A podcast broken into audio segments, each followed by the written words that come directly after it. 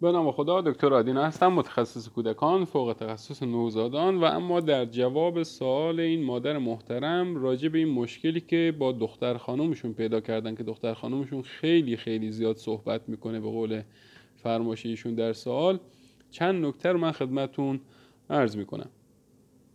ببینید شما در برخورد با کودکانتون دو تا تایم طلایی دارین دو تا زمان طلایی دارین.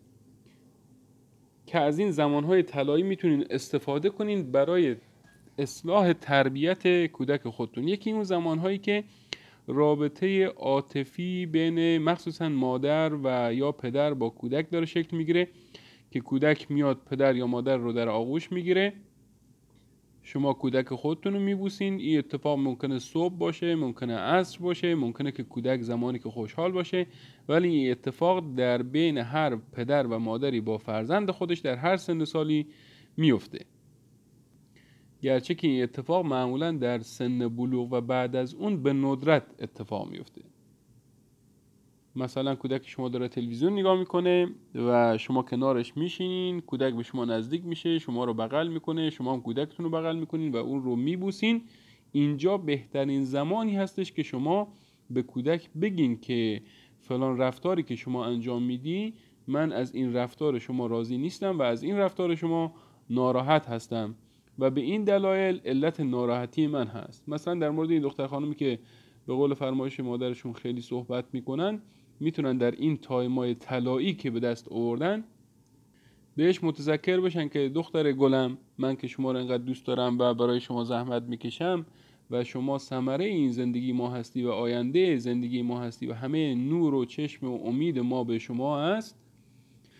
در مورد این بحث صحبت کردن من احساس ناراحتی می‌کنم. اگر که تونستی سعی خودتو بکن که مورد این رفتار شما مورد سرزنش دیگران واقع نشه و بشه در مورد این رفتار تجدید نظر بکنی. حالا حتما نیاز نیست با این کلمات و اصطلاحاتی که من به کار بردم شما هم استفاده بکنید چرا که ممکنه کودک اینا اصلا متوجه نشه.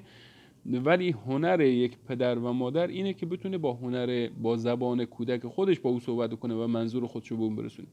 خب پس یکی شد که در زمانهای طلایی که این عاطفه و محبت پدر و فرزندی و مادر و فرزندی به اوج خودش رسیده این اصلاح تربیت رو اون هم با پیشینه ای از تعریف و تمجید کردن از کودک خودتون به کار بگیرید و اون رو سعی بکنید که اصلاح بکنید.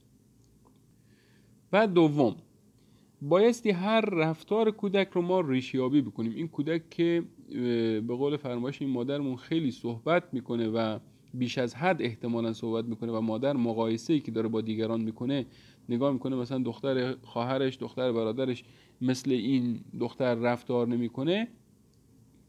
ممکنه یکی از علائم استراب در این کودک باشه. این کودک ممکنه دچار علائم استرابی باشه. استراب از دست دادن پدر استراب از دست دادن مادر. قبلا راجع به استراب در مورد کودکان خدمتتون چند نکته رو گفته بودم.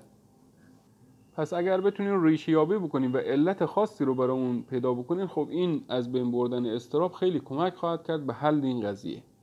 و در نهایت چیزی به اسم تنبیه بدنی ما در نسل های امروزه نداریم. چیزی که هست محروم سازی هست. وقتی یکی رفتار اشتباهی از یکی از بچه ها سر می‌زنه شما می‌تونین اولا با ندیده گرفتن این حالت اون رو محروم سازی بکنین. از اشتباه اون برای اینکه شرطی بشه این اشتباه رو در مورد این کودک از بین ببرین.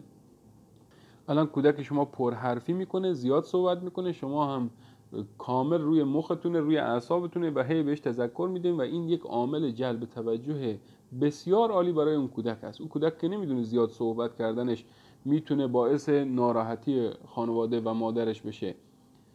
ولی اون این رو می‌دونه که این زیاد صحبت کردن یکی از دلایل بسیار بسیار مهم و جوابده در جلب توجه پدر و مادرش هست.